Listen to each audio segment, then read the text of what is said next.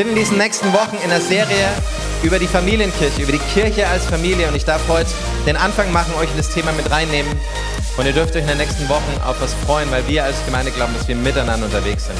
Und Familie, damit meinen wir nicht zwei Eltern und zwei Kinder, sondern wir meinen die Gemeinde als Familie Gottes in allen Generationen, in allen Ausdrucksformen, ähm, in Unterschiedlichkeit. Wir glauben, dass wir als Gemeinde Familie sind, dass wir einander brauchen. Amen. Yes. Deswegen sitzt du in der ersten Reihe. Und ich möchte euch einfach ein paar Punkte mitnehmen. Ich glaube, dass Familie, Gemeinde als Familie das Wertvollste ist, was wir haben können. Ich weiß nicht, ob du schon mal in irgendeinem anderen Land warst, in einer anderen Stadt, wo du eine Gemeinde besucht hast und auf einmal Menschen begegnet bist, die du vorher noch nie zuvor getroffen hast und du bist ihnen begegnet und merkst einfach, das ist wie Familie. Manche von euch sagen das, wenn, ihr, wenn ihr im, also im Urlaub seid, irgendwo in der Gemeinde und ihr seid da und merkt, hey, das ist wie Familie, weil es Familie ist. Ähm, und ich möchte eine These heute Vormittag aufstellen, die heißt, ich habe mal wieder Zettel genommen, in guter alter klassischer Art und Weise.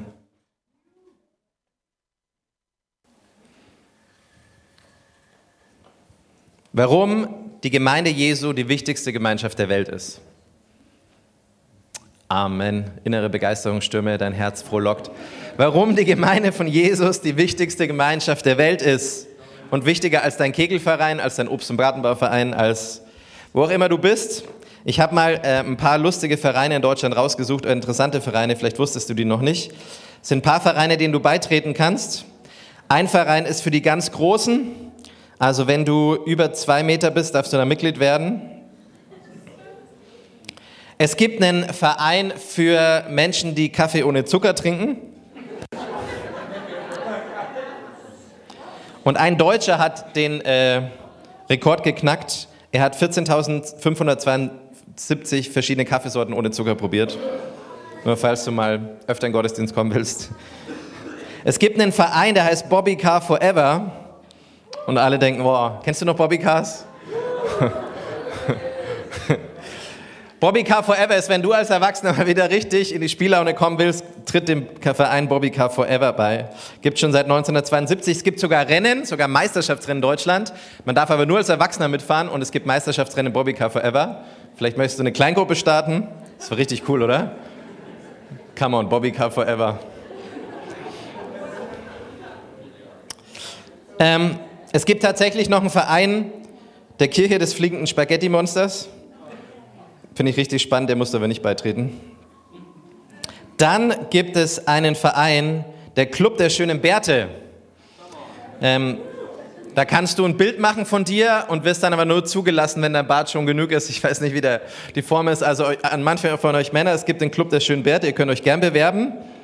Gibt es in Baden-Württemberg, seit kurzem auch in Bayern. Vielleicht möchte irgendjemand mitmachen. Glaubt irgendjemand, dass irgendjemand einen schönen Bart hat? Irgendeine Frau von irgendeinem Mann? Echt keiner? Okay. Und das war's. Vielleicht lese ich euch nachher noch ein paar vor, aber die lenken euch sonst zu sehr ab. Wir sind ja in Deutschland ein, Land, das sehr vom Ehrenamt geprägt ist, von Vereinen, oder? Von wir wachsen auf dem Dorf auf, weiß nicht, wie du es kennst, oder bei der Freiwilligen Feuerwehr warst oder irgendwo im Obst- und Gartenbauverein bist oder irgendwo dich engagierst. Deutschland ist schon echt ein Vereinsland. Und ich glaube, manchmal im ganzen Engagement und dieser, dieser Gemeinschaft, die wir genießen, vergessen wir, dass wirklich Gemeinde die wichtigste Gemeinschaft der Welt ist. Herr, wir glauben daran, bring dich ein, da wo du bist, ist super, super wichtig. Aber ich möchte so einen neuen, äh, neuen Toast erheben für die Gemeinde, dass die Gemeinde die wichtigste Gemeinschaft der Welt ist. Gemeinde ist kein Ort, zu dem ich gehe, keine Veranstaltung, die ich besuche, sondern es ist eine geistliche Familie, zu der ich gehöre. Gemeinde ist kein Ort, zu dem ich gehe, keine Veranstaltung, die ich besuche, sondern eine geistige Familie, zu der ich gehöre. Du bist Teil einer geistigen Familie, die viel größer ist als du selber. Die Gemeinde ist Gottes Familie. Du wirst ein Mensch, in dem du in diese Welt hineingeboren wirst, oder? Deswegen bist du hier.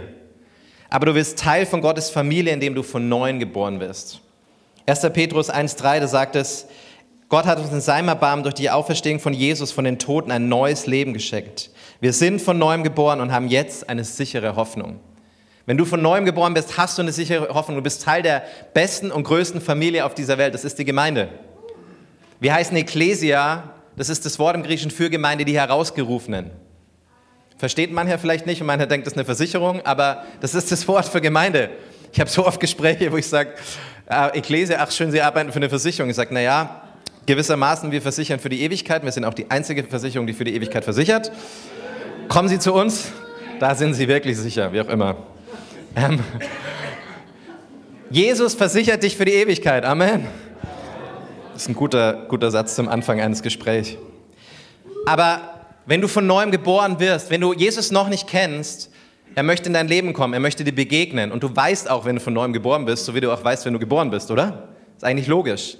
Gott möchte nicht, dass wir irgendwie religiös assimiliert werden oder nette Menschen sind, die vielleicht irgendwie an Gott glauben, sondern er möchte, dass du Gott kennst.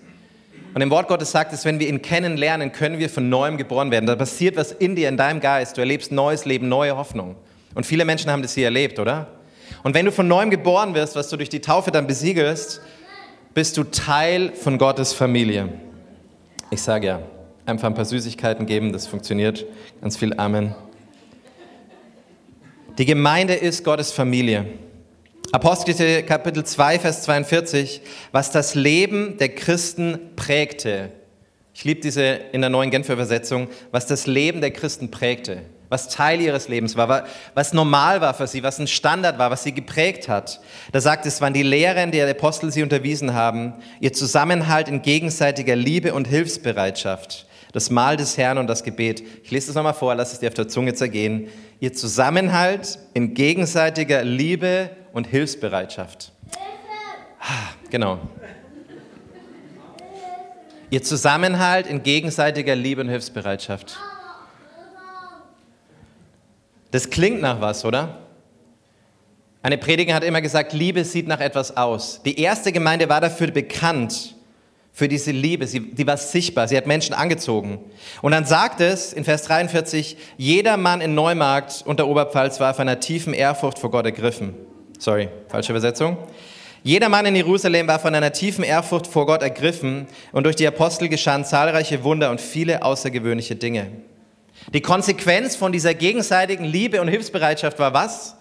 Dass jeder Mann in der ganzen Stadt von einer tiefen Ehrfurcht von Gott ergriffen wurde. Und ich denke mir, wow, das ist ein Ziel, oder? Wenn die Liebe, die Hilfsbereitschaft, die gelebte Liebe, das gelebte Miteinander so stark ist, dass die Menschen sehen, an diesen Christen sehen wir, dass Gott echt ist. Wenn, wir, wenn die Welt das sieht, Jesus sagt, an der Liebe zueinander soll die, soll die Welt erkennen, dass diese Liebe echt ist, dass Jesus echt ist. Es geht immer um ihn, oder? Es geht immer um seine Ehre. Aber die, die erste Gemeinde war so geprägt, sie war so miteinander unterwegs, dass die Welt, Jerusalem, die Menschen sie angesehen haben, wie die Welt vielleicht das heute tut und sich denkt, wir gucken mal an, was diese Christen so sagen, leben sie wirklich das, was sie sagen, oder? Aber es war so eine Prägung, es war so stark, dass jeder in der Stadt gesehen hat, wow, dieser Gott muss echt sein. Diesen, diesen Gott muss es wirklich geben und ich muss wirklich mein Leben ausrichten auf ihn. Hey, das ist wirklich Erweckung, das ist wirklich gelebte Liebe. Alle, die an Jesus glaubten, hielten fest zusammen und teilten alles miteinander, was sie besaßen. Nimm mal deinen Geldbeutel raus, gib ihm mal der Person links neben dir. Wie auch immer. Manche waren heute zum letzten Mal im Gottesdienst. Nein, so. Die Gemeinde hat es praktisch gemacht, oder? Sie hat miteinander Leben geteilt. Sie haben einander geholfen. Sie haben einander unterstützt. Und ich weiß, dass viele von uns das Leben, hey, wenn Leute umziehen und wenn, wenn Leute Hilfe brauchen und Leute helfen einander. Und das ist praktisch gelebte Liebe. Sie verkauften sogar Grundstücke und sonstigen Besitz und verteilten den Erlös entsprechend den jeweiligen Bedürfnissen an alle, die in Not waren. Wow. Einmütig und mit großer Treue kamen sie Tag für Tag im Tempel zusammen. Einmütig und mit großer Treue. Das ist das, was wir brauchen, oder? Außerdem trafen sie sich täglich in ihren Häusern, um miteinander zu essen und das Mahl des Herrn zu feiern. Und ihre Zusammenkünfte, Achtung, waren von überschwänglicher Freude und aufrichtiger Herzlichkeit geprägt. Das klingt jetzt nicht nach so einem langweiligen Abend, oder? Von überschwänglicher Freude und von aufrichtiger Herzlichkeit. Das ist Kleingruppe. Das ist gelebte Gemeinschaft. Das ist Gemeinde unter der Woche. Das ist Miteinander. Das ist, worum es geht. Ganz oft im Neuen Testament steht das Wort einander. Die Gemeinde hat einander geholfen. Sie war füreinander da. Ich lese dir ein paar von diesen insgesamt 59 einander im ganzen Neuen Testament vor. Paulus schreibt viel darüber, Jesus redet darüber, Petrus redet darüber. Er sagt, Paulus sagt zum Beispiel, seid einen Sinnes untereinander. Liebt einander, vergebt einander, ermutigt einander, ermuntert einander. Achtet den anderen höher als euch selbst. Sorgt füreinander. Nehmt einander an, so wie Christus euch angenommen hat. Grüßt einander mit dem heiligen Kuss. Gut, falls du irgendwie irgendjemanden kennst. Redet nicht schlecht übereinander, beklagt euch nicht übereinander, bekennt einander eure Sünden, betet füreinander, liebt die Geschwister. Hey, das sind so viel einander, da leben wir ein Leben noch lang, dass wir das einander, einander lediglich leben. Okay, der Satz war gut. Aber einander ist praktisch, Gemeinde ist praktisch. Du siehst 59 Stellen im Neuen Testament, und die kannst du googeln, die kannst du auswendig lernen, aber noch besser ist, wenn wir sie leben. Johannes schreibt ganz oft, liebt einander, an der, an der Liebe zueinander soll die Welt es erkennen. Dieses einander ist praktisch, oder? Das ist praktische, gelebte Liebe. Und Jesus sagt, wenn diese Liebe sichtbar ist, wenn sie spürbar ist, und ich weiß nicht, wie es dir geht, bei mir ist da noch Raum nach oben. Und ich glaube bei dir auch. Deswegen brauchen wir Menschen, die sich unter der Woche treffen, die in Kleingruppen unterwegs sind, die miteinander wachsen. Man kann viel über die Gemeinde sagen, aber eine Sache, die die Kirche tut und die Gemeinde tut, ist, sie, sie vermittelt Menschen ein erstes Bild von Gott. Gemeinde vermittelt Menschen ein erstes Bild von Gott. Weißt du, Gott baut sein Königreich auf der ganzen Welt und Gemeinde ist eine Form des Königreichs.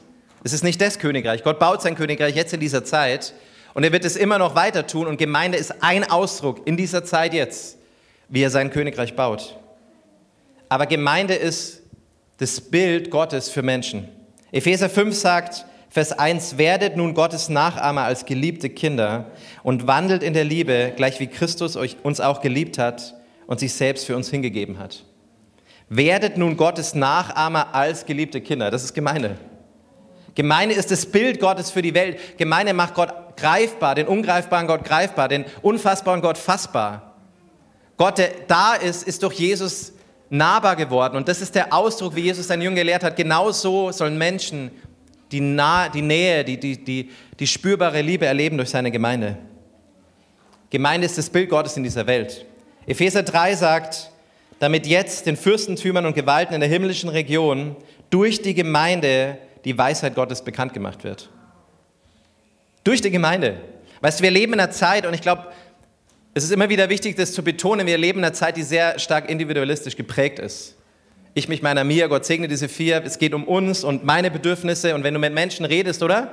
Hey, dein, ist, was für mich gut ist und es geht sehr stark und weißt du, wir sind immer Kinder unserer Zeit, wir sind immer geprägt von dem, was unsere Generation ausmacht. Aber Gemeinde ist kollektiv, Gemeinde ist einander. Gemeinde ist das Bild von Jesus, wie es hier sagt, der sich für uns hingegeben hat. Selbstlos. Gemeinde ist das Bild von selbstloser Liebe, wie Jesus sich für uns hingegeben hat. Gemeinde ist einander. Gemeinde heißt nicht, ich stehe im Mittelpunkt, sondern mein Leben ist eingebettet in die größte und beste Gemeinschaft, in der ich einander, miteinander dienen darf. Ich bekomme was ab, aber ich darf ein Segen sein für andere Menschen. Gemeinde ist die großartigste Gemeinschaft, die es gibt. Und obwohl es immer wieder menschelt in dieser Gemeinde, in der Gemeinde Gottes, ist es so wichtig, dass wir neue Vision bekommen, für was Gemeinde wirklich ist. Weil weißt du, manchmal, glaube ich, also vielleicht nicht du, aber vielleicht dein Schwibschwager am Nordpol, reden wir so über Gemeinde, als wäre es so, naja, und weißt du, das passiert und das passiert. Und ich denke mir so, hey, aber Gott redet nicht so über seine Gemeinde. Gott sieht Gemeinde als seine herrliche Braut, die er zurüstet. Und ich denke mir, hey, wie Gott über seine Gemeinde reden könnte, ich meine, Gott ist perfekt, heilig, ne? Wir sind es nicht. Aber wie immer das im Wort Jesus über seine Gemeinde spricht, ist voller Hoffnung, voller Perspektive, voller Leidenschaft. Für eine Gemeinde, die immer noch nicht perfekt ist, die immer noch auf dem Weg ist, aber Jesus sieht sie als eine Braut, die herrlich ist, ohne Fehler.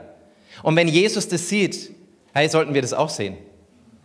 Und ich weiß nicht, wie es dir geht. Wir sind natürlich alle geprägte Menschen unserer Zeit. Was du in Gemeinde, in Gemeinschaft vielleicht an Verletzungen, an Enttäuschungen erlebt hast. Aber die Frage ist immer, wie gehst du mit diesen Enttäuschungen um? Siehst du Gemeinde immer noch so, wie Gott sie sieht? Weil das ist sein Auftrag für uns. Weil weißt du, am Ende geht es nicht darum, um uns, sondern es geht darum, dass wir Menschen einladen in diese herrliche Gemeinschaft, in der sie Jesus erleben können. Es geht um die Ewigkeit von Menschen. Es geht darum, dass Menschen in der Gemeinde Gottes diesen Gott erleben können. Und ich bete so, dass du, dass ich ganz neue Hoffnung, ganz neue Perspektive bekommen für das, was wirklich Gemeinde ist, das Bild von Gott in dieser Welt. Dass die, die Welt die Gemeinde anzieht und sagt, wow, Gott muss real sein. Und ich kann dir sagen, wir hören nicht auf, wir gehen weiter, wir machen weiter, bis Menschen das in unserer Stadt sehen. Bis Jesus wiederkommt, weil wir glauben, dass es keine Option B gibt, dass es keine Alternative gibt.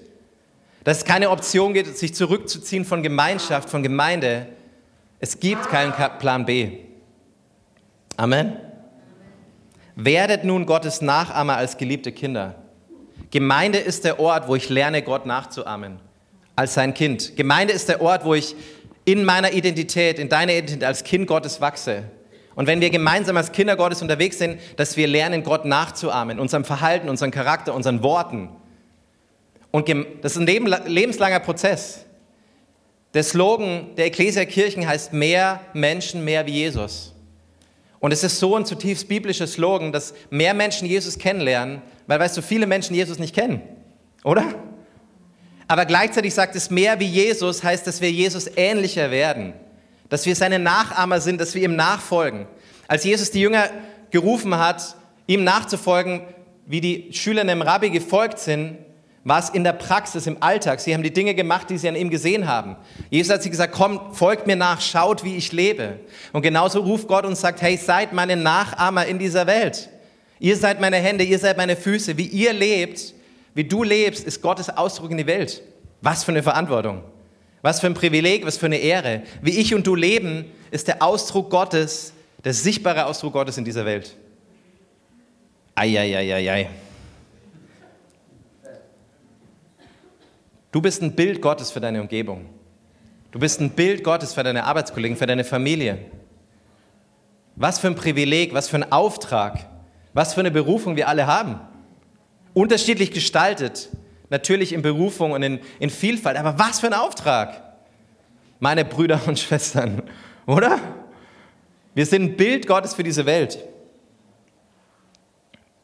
Und es sagt am Ende diesen Versen von Apostel 2, da sagt es, sie priesen Gott bei allem, was sie taten und sie standen beim ganzen Volk in hohem Ansehen. Und jeden Tag rettete der Herr weitere Menschen, sodass die Gemeinde immer größer wurde. Die Gemeinde ist Gottes Familie. Die Gemeinde hilft uns, als zweiten Punkt im Glauben zu wachsen. Sprüche 27, Vers 17, Eisen schärft Eisen, ebenso schärft ein Mann den anderen.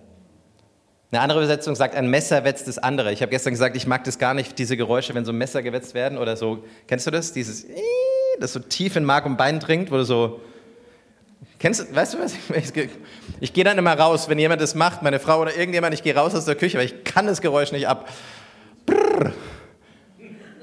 Aber weißt du, genauso ist, wenn ein Messer das andere wetzt und wenn Eisen das andere schärft, das ist nicht immer angenehm. Das ist, geht durch Mark und Bein, das geht durchs Innerste. Wir sind ja vielleicht so geprägt, dass wir denken, ach Mensch und schön und Geschwister, aber hey, Jesus sagt, der Ausdruck von Gemeinde ist, dass wir im Glauben wachsen und das ist nicht immer angenehm. Wenn ein Messer das andere schärft, wenn ein Eisen das andere schärft, wenn wir einander schärfen, heißt, wir müssen irgendwo auch in Berührung miteinander kommen. Schärfung geht nur durch Berührung, Schärfung geht nur durch Beziehung, Schärfung geht nur durch engen Kontakt. Sei als Christ eng mit anderen unterwegs, weil nur so kannst du wachsen. Niemand von uns wird als Deutschlands nächster Superchrist wachsen. Wir brauchen einander. Wir sind eine Familie. Und noch ein Punkt dazu. Beziehungen in Gemeinde müssen immer auf dem Fundament von Vergebung gebaut werden, sonst sind sie zum Scheitern verurteilt. Beziehungen als Kinder Gottes müssen immer auf dem Fundament von Vergebung gebaut werden, sonst sind sie zum Scheitern verurteilt. Weil wir uns immer gegenseitig schleifen, weil wir immer Gottes Perspektive haben müssen, dass wir auf einem Fundament von Vergebung leben, oder? Weil wir alle unperfekte Menschen sind, die miteinander unterwegs sind. Weil wir alle den Wunsch haben, uns gemeinsam zu schleifen und mehr wie Jesus zu werden. Und wenn du es noch nicht so in dir hast, dann wird es noch. Aber das ist Gottes Wunsch für uns.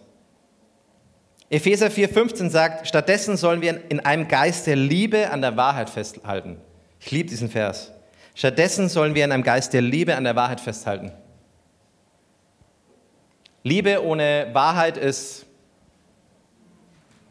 schön romantisch, aber es hat keine Kraft. Und Wahrheit ohne Liebe ist schroff. Es braucht beides. In einem Geist der Liebe an der Wahrheit festhalten. Und dann sagt Epheser 4,15, damit wir im Glauben wachsen und in jeder Hinsicht mehr und mehr dem ähnlich werden, der das Haupt ist, Christus. Das ist deine und meine Lebensberufung. Dass wir im Glauben wachsen. Wie können wir das tun? Wir wachsen im Glauben, wenn wir dem ähnlicher werden, der unser Haupt ist. Da sagt es, ihm verdankt der Leib sein gesamtes Wachstum. So wächst der Leib heran und wird durch die Liebe aufgebaut. Liebe ist niemals allein. Liebe hat immer ein Gegenüber. Liebe hat immer Beziehung. Liebe ist immer miteinander unterwegs. Du kannst sagen, dass du liebst, aber du wirst erst feststellen, ob du liebst, wenn du ein Gegenüber hast. Du kannst nicht alleine leben im luftleeren Raum. Und ich finde es so interessant, dass Jesus sagt, dass die Gemeinde nur durch Liebe aufgebaut wird. Weißt du, Gott hat sich die Kirche niemals als den gleichen Betuttelclub von den gleichen Menschen vorgestellt, die immer die gleichen Menschen sind, die immer gleich bleiben, sondern Gemeinde ist revolutionär. Es ist, ein, es ist, eine, ist eine Gemeinde von Menschen, die wachsen, die miteinander unterwegs sind, die organisch leben und einander lieben. Gemeinde hilft uns im Glauben zu wachsen. Auf dem Fundament von Vergebung. Und ich weiß nicht, wie es dir geht. Ich kenne Gemeinde jetzt seit 20 Jahren. Und jeder von uns, egal ob du die Gemeinde jetzt einen Monat kennst oder 40 Jahre, jeder erlebt seine Dinge in Gemeinde, oder?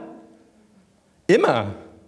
Positiv wie negativ. Aber ich finde es interessant, ist immer, was machen wir mit diesen Dingen, die wir in Gemeinde und Gemeinschaft erleben? Ich kenne viele Menschen, die sich zurückgezogen haben, die sich isoliert haben. Ich habe Freunde, die gesagt haben, wir bauen jetzt unsere eigene Gemeinde, weil wir sind von Gott verletzt. Und ich denke mir, hey, das ist die dümmste Entscheidung, die du treffen kannst. Weil du dadurch eigentlich dich aus dem reißt, was wirklich dir Kraft gibt, sein Leib. Und Gott möchte uns helfen, dass Verletzungen geheilt werden, aber er kann das immer nur in Gemeinschaft tun. Weißt du, wir leben in einer modernen Kirchenzeit, wo Leute so in ihrem eigenen Ding sind, ihre Online-Gemeinde haben und vielleicht kennst du das, wenn sie verletzt sind, dann machen sie ihr eigenes Ding, aber eigentlich führst du nur das fort, was du erlebt hast und es ist zum Scheitern verurteilt.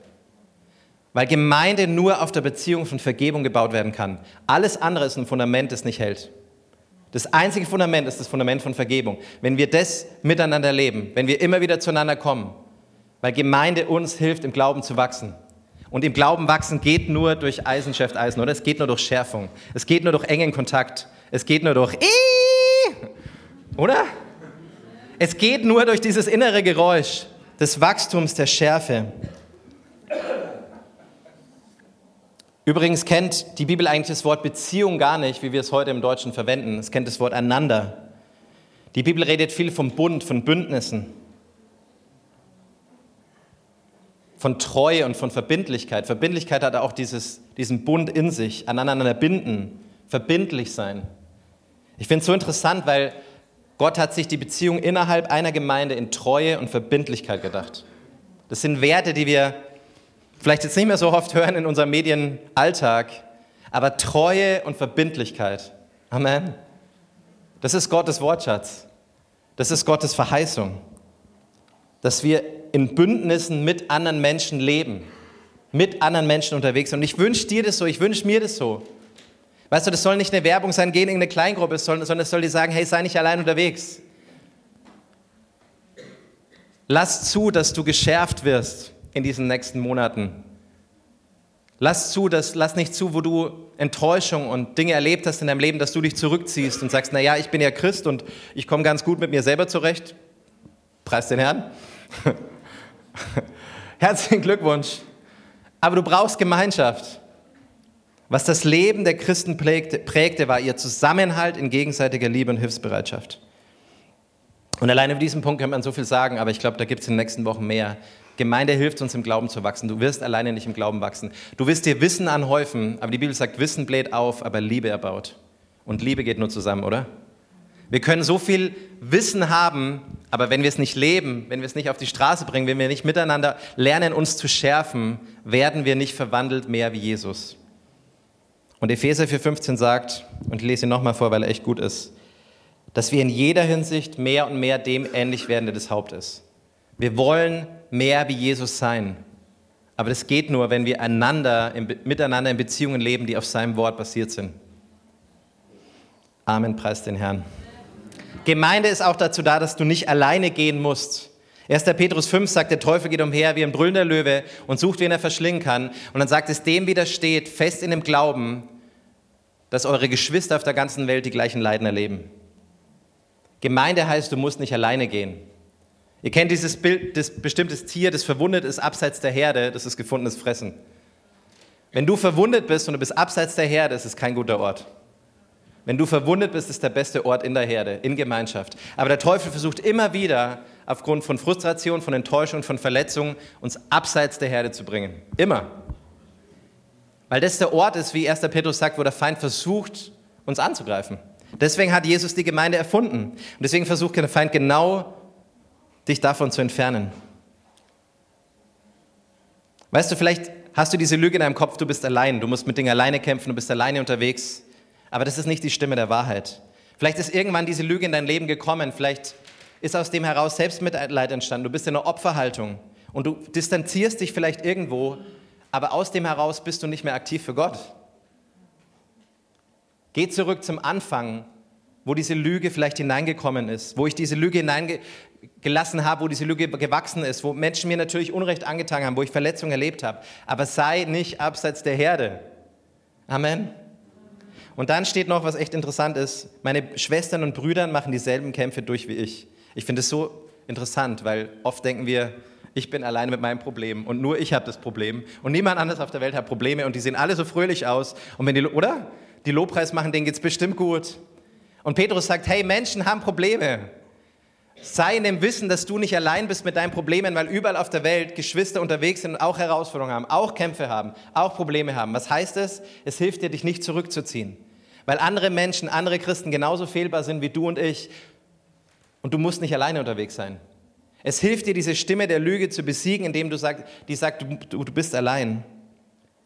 Und wenn ich denke, ich muss mich isolieren, dann muss ich mein Ich durch ein Wir ersetzen. Wenn ich denke, ich muss mich isolieren, dann muss ich das Ich durch das Wir ersetzen, weil Wir immer die Antwort darauf ist. Weißt du, manchmal weißt du gar nicht, durch welche Kämpfe andere Menschen gehen. Vielleicht begegnest du jemandem am Sonntag und denkst dir, oh, der hat mich gar nicht angelacht. Jetzt bin ich beleidigt, aber du hast überhaupt keine Ahnung, was in seinem Leben vorgeht, oder? Ich glaube, dieser Vers ist so wichtig. Wir sind nicht alleine unterwegs. Menschen gehen durch Leiden, durch Herausforderungen. Es hilft uns, dass wir einander brauchen. Wir können es uns nicht leisten, alleine unterwegs zu sein. Amen. Weil es gibt einen Feind. Und der Feind sind nicht Menschen. Dein Feind war niemals Menschen. Manchmal gebraucht der Feind Situationen und Menschen und menschliche Umstände, aber dein Feind sind nicht Menschen, oder? Epheser 6 sagt, wir kämpfen nicht gegen Fleisch und Blut, sondern gegen geistige Mächte. Es gibt einen geistlichen Widersacher, es gibt einen Feind. Als Christen glauben wir, dass es einen Teufel gibt, den Widersacher unserer Seele. Und wir sind geistigen Kämpfen ausgeliefert. Und ich glaube, es ist so wichtig, dass wir immer wieder erkennen, wenn Situationen entstehen, wenn Herausforderungen entstehen, woher kommen sie? Es sind nie Menschen unsere Feinde. Es gibt einen geistigen Feind. Und ich glaube, das ist eine der größten, der wichtigsten Unterscheidungen in unserem geistigen Leben, dass wir erkennen, hey, da ist jemand dahinter. Ich lasse nicht zu, dass mich das alles so verwirrt und durcheinander bringt, sondern da gibt es einen Feind. Aber ich erkenne auch nur den Angriff, oder ich glaube zumindest, es hilft mir, ihn zu erkennen, wenn ich in Gemeinschaft bin wenn ich mit anderen bete, wenn ich nicht alleine bin. Es ist der größte Schutz gegen geistige Angriffe. Amen. Amen. Danke. Erste Reihe links.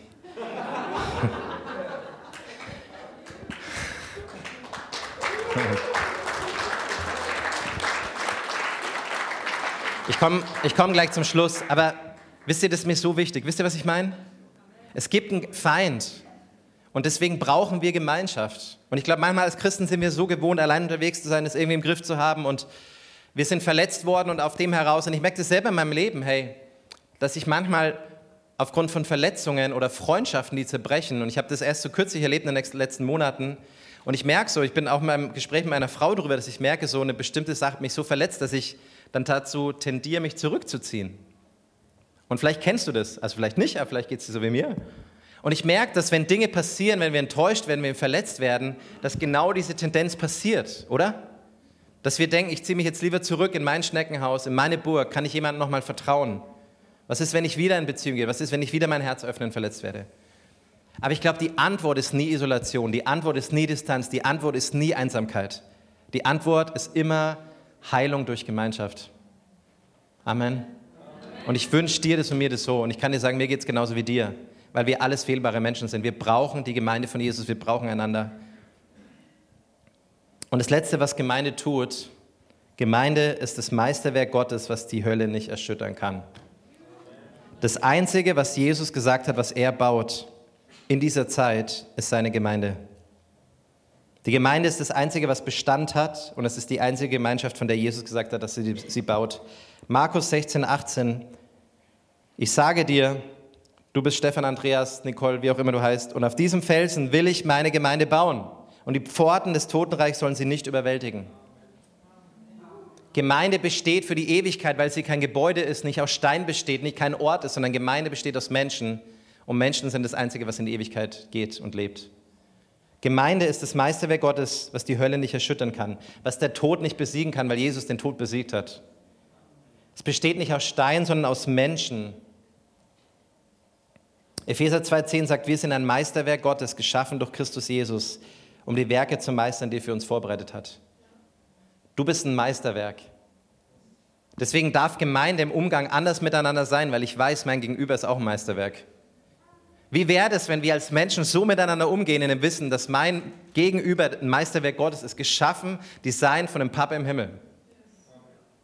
Es hilft mir, Menschen vielleicht anders zu sehen. Als Meisterwerk Gottes, als sein Abbild, als seine Schöpfung. In einem, ein Mensch, der einen Wert hat, der von dem gleichen Papa geschaffen ist im Himmel, von dem ich, ich geschaffen bin. Jesus starb für seine Gemeinde. Epheser 5, 25. Ihr Männer liebt eure Frauen, Amen. Amen. Ihr Männer liebt eure Frauen. Amen. Das ist dann immer so. Gleich wie auch der Christus die Gemeinde geliebt hat und sich selbst für sie hingegeben hat. Weißt du, was interessant ist? Das ist, da sagt, Jesus ist für seine Gemeinde gestorben. Im Kollektiv. Ja, er ist für dich persönlich gestorben. Wir sagen das auch immer, ne? Jesus ist für mich gestorben. Ja, wie hier steht, er ist für die Gemeinde gestorben. Kann es sein, dass wir die Fülle von dem erst erleben, was Jesus für uns getan hat, wenn wir in Gemeinschaft leben.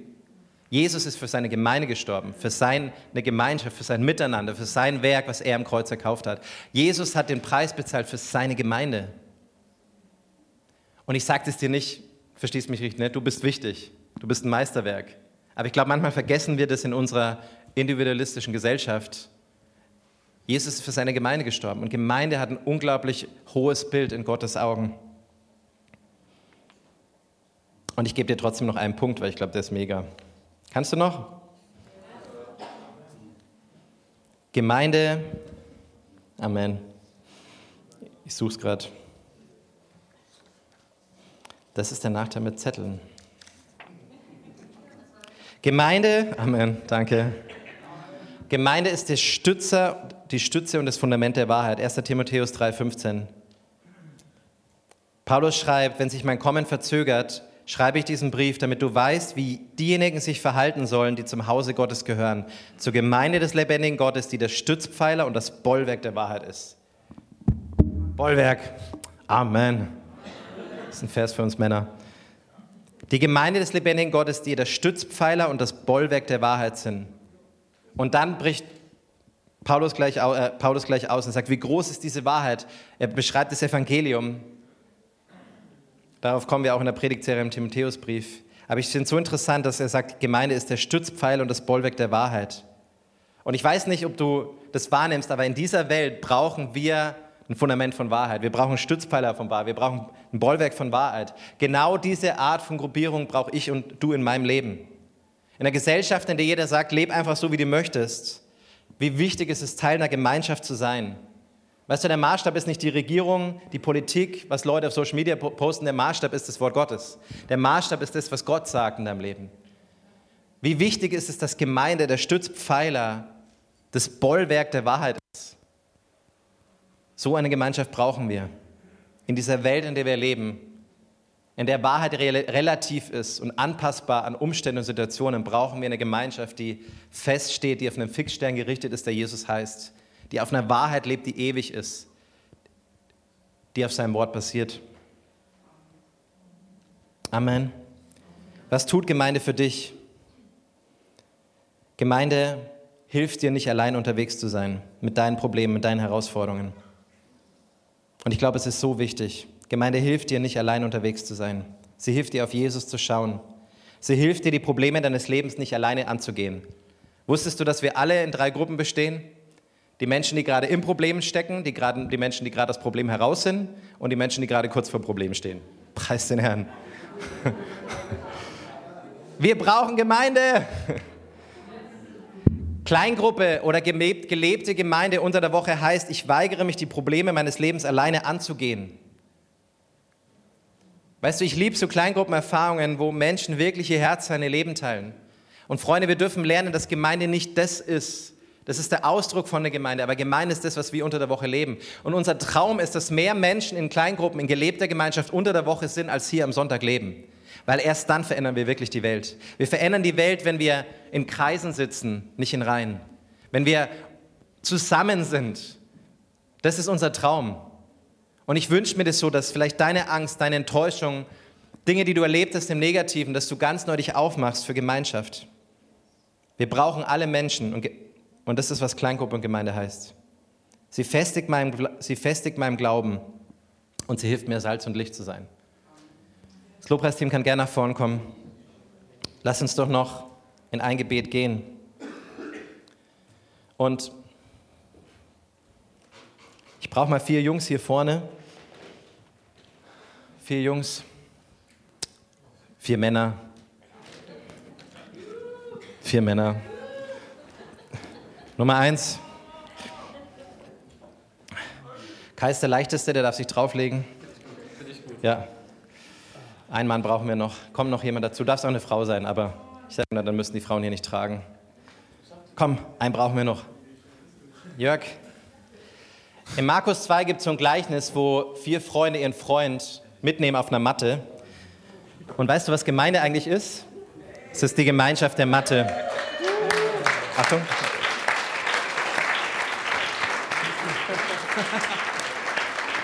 Eins, zwei, nein, okay. Weißt du, Gemeinde ist die Gemeinschaft der Matte. Ihr kennt das Gleichnis aus Markus 2, oder? Bleibt mal kurz stehen. Gemeinde sind genau, ist genau das.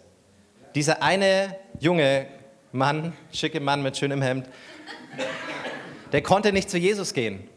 Und die vier Freunde haben eine Matte, okay, das ist ein bisschen eine andere Matte, aber es war, ist eine Matte, okay? Die vier Freunde sind mit der Matte durch ein Dach durchgebrochen, um ihn zu Jesus zu bringen, weil es so wichtig war, dass dieser eine Mann Jesus erlebt, dass er Heilung lebt, dass er Veränderung und er konnte nicht allein zu Jesus gehen. Deswegen gab es die Gemeinschaft der Matte. Und ich kann dir sagen, jeder von uns ist irgendwann in unserem Leben mal auf dieser Matte. Und dann brauchen wir andere Menschen, die sagen, wir tragen dich dahin, wo du hin nicht hingehen kannst. Wir brechen durch das Dach von Widerständen und Herausforderungen. Das ist das Bild von Gemeinde. Wir können, wir werden immer einen Punkt haben in unserem Leben, wo wir Freunde brauchen. Und wie wäre es, wenn wir selber diese Freunde sind, die anderen helfen, dass wir die Gemeinschaft der Mathe sind? Das klingt lustig. Wir, wir heißen übrigens so ab nächster Woche. Aber vielen Dank euch.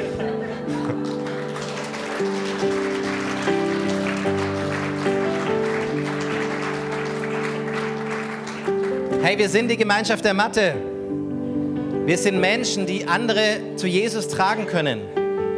Wir sind Menschen, die miteinander unterwegs sein können. Und wenn jemand nicht laufen kann, dann nehmen wir ihn auf die Matte, brechen durch das Dach und sagen, hey, wir können dir vielleicht nicht helfen, aber wir können dir helfen, zu Jesus zu kommen. Weil wir miteinander in geistigen Freundschaften unterwegs sein können, dass wir sagen, hey, du brauchst Jesus und egal was, für, was da für ein Dach zwischen dir und Jesus ist, wir helfen dir, zu Jesus zu kommen.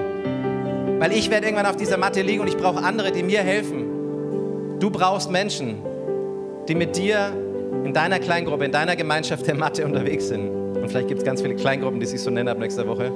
Gemeinschaft der Mathe 1, 2, 3. Die Frauen der Mathe, die Männer der Mathe, die großen Männer der Mathe, die Schicken, die Alten, die Reichen, die mit Bauch, die ohne Bauch. Aber weißt du, das ist mein Bild von Gemeinde. Ich sage dir noch eine ganz kurze Geschichte am Ende. Ich bin aufgewachsen, bin ein paar Monate später in eine Bibelschule gekommen und war dort mit einem Missionswerk unterwegs, das ist Jesus Revolution. Nicht sehr politisch korrekt, sehr klar. Ähm, am Anfang gab es sogar einen Bericht bei Arte, den meine Eltern gesehen haben, gedacht haben, was ist mit unserem Sohn passiert. Wir waren damals auch in der Bravo, falls du die noch kennst.